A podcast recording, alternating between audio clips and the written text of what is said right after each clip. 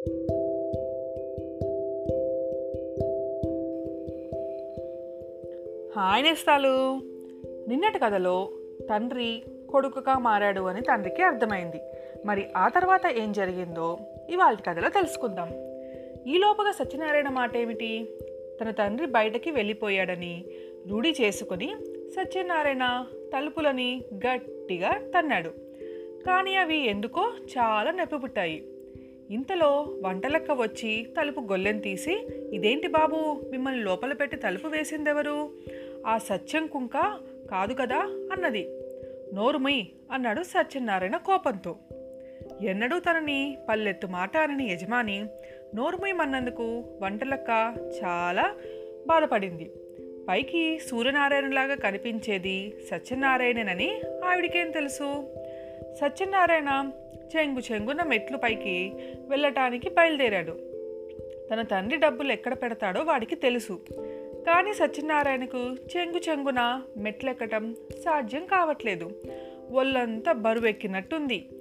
కాళ్ళలోడిలాగు అయిపోయాయి. రెండు మూడు మెట్లెక్కి మెట్ల మీద బోర్లా పడ్డాడు. కంత బొప్పి కట్టింది. మోకాటి మీద చర్మం కొట్టుకుపోయింది. ముక్కుతూ మూలుగుతూ మెట్లన్నీ ఎక్కేసరికి కాలు పీకసాగాయి. రొప్పు వచ్చింది. పోనీ ఆ గారెలు ఆవడలు తిని బయటికి పోదాం. చాలా ఆయాసంగా ఉంది అనుకున్నాడు. సత్యనారాయణ వంటలక్కని కేకేసి పలహారం పట్టుకురమ్మన్నాడు.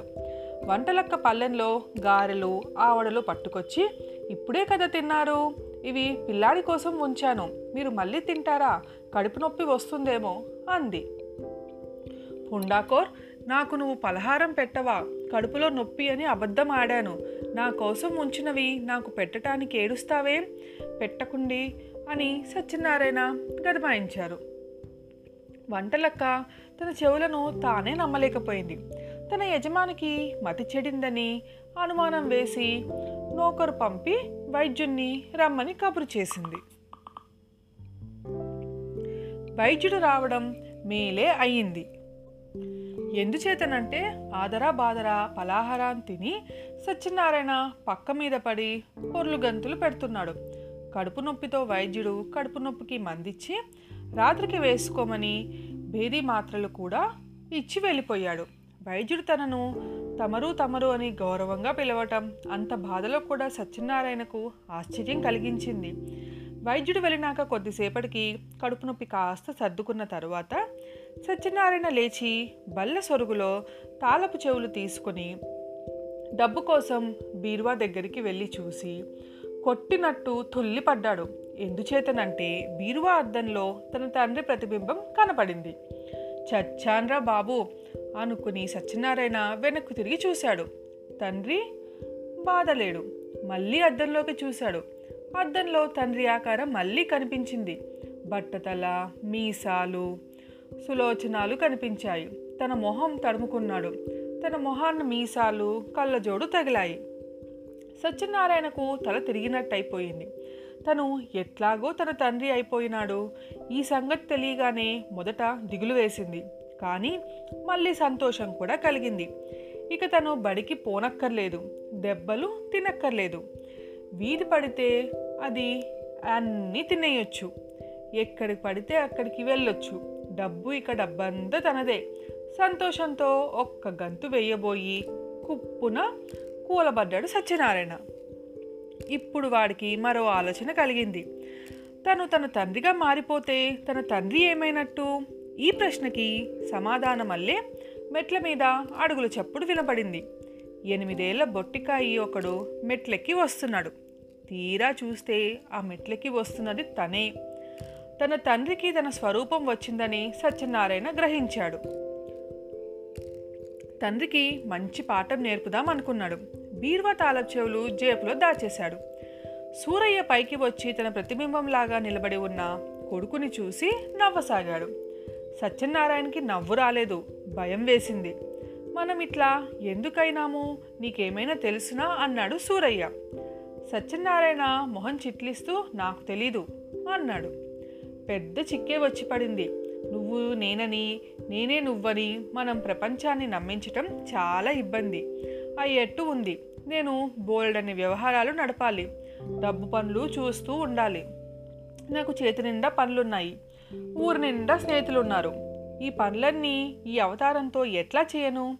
అందరి దగ్గరికి ఎట్లా వెళ్ళను? ఒకవేళ కష్టపడి నేను ఫలానా అని అందరికీ రుజువు చేసుకున్నా వాళ్ళు నన్ను మామూలుగా చూడరే ఎట్లా? అన్నాడు తండ్రి.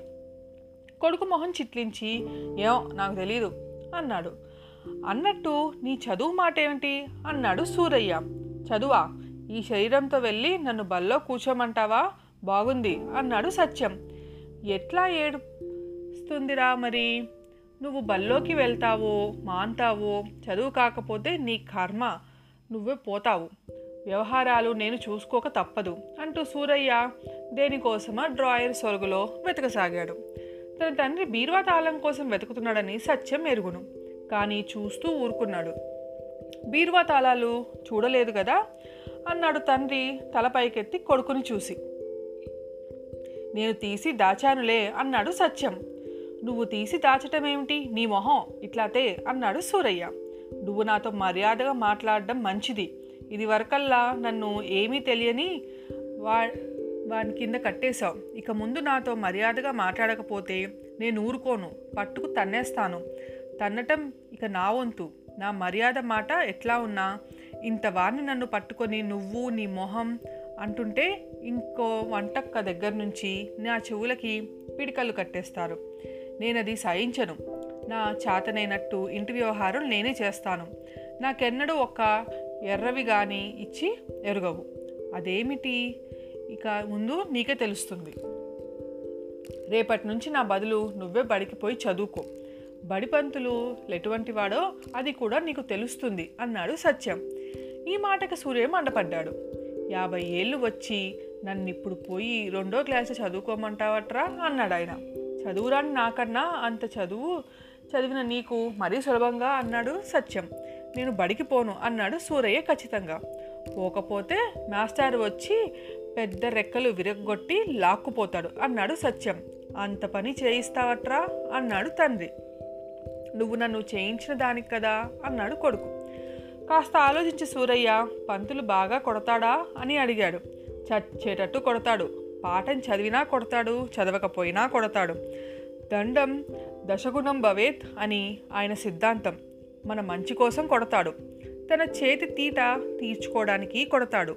ఏమిటో చెప్పకపోయినా కొ- కొడతాడు. అన్నాడు సత్యం. నన్ను పంతులు కొడితే అన్నాడు సూరయ్య దిగులుగా.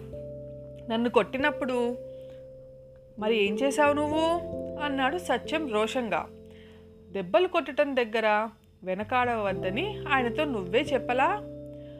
రూపాలు మారటం అసలు తీసుకొని కొడుకు తన కొడుకు తన మీద ఇట్లా పగ తీర్చుకోవటానికి ప్రయత్నించడం చూసి సూరయ్యకి మండిపోయింది.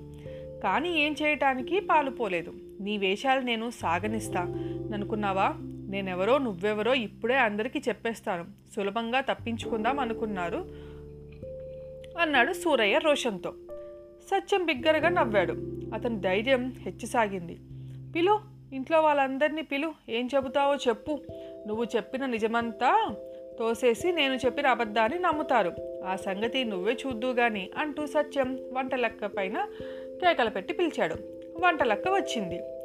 చూడు సీతారామమ్మ నేను సూరయ్యని. అడుగో వీడు సత్యం.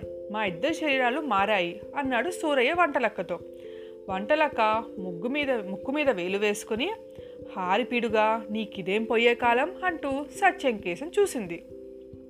సత్యం వంటలక్కను చూసి నవ్వి సత్యం ఆకలేసి పైచ్యాన పడ్డాడు.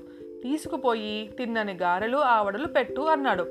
కుర్రకుంక అట్లా పేలుతుంటే ముక్కెలు విరగదన్నక గారెలు ఆవడలు పెట్టమన్నారా? మీకు అసలు వాణ్ణింతవరకు తెచ్చింది. మీ అలుసు గురించి నేను చూస్తానుండండి అంటూ వంటలక్క సూరయ్యని రెక్క పట్టుకుని తీసుకుపోయింది. వంట ఇంటో సూరయ్య వంటలక్కకు నిజం తెలియజేయాలని విశ్వ ప్రయత్నం చేశాడు కానీ లాభం లేకపోయింది. ఆ తర్వాత ఇంట్లో పనిచేసేవాడితో కూడా మాట్లాడాడు. ఒరేయ్ వీరయ్య నేను మీ యజమానినిరా సూరయ్యని అన్నాడు సూరయ్య.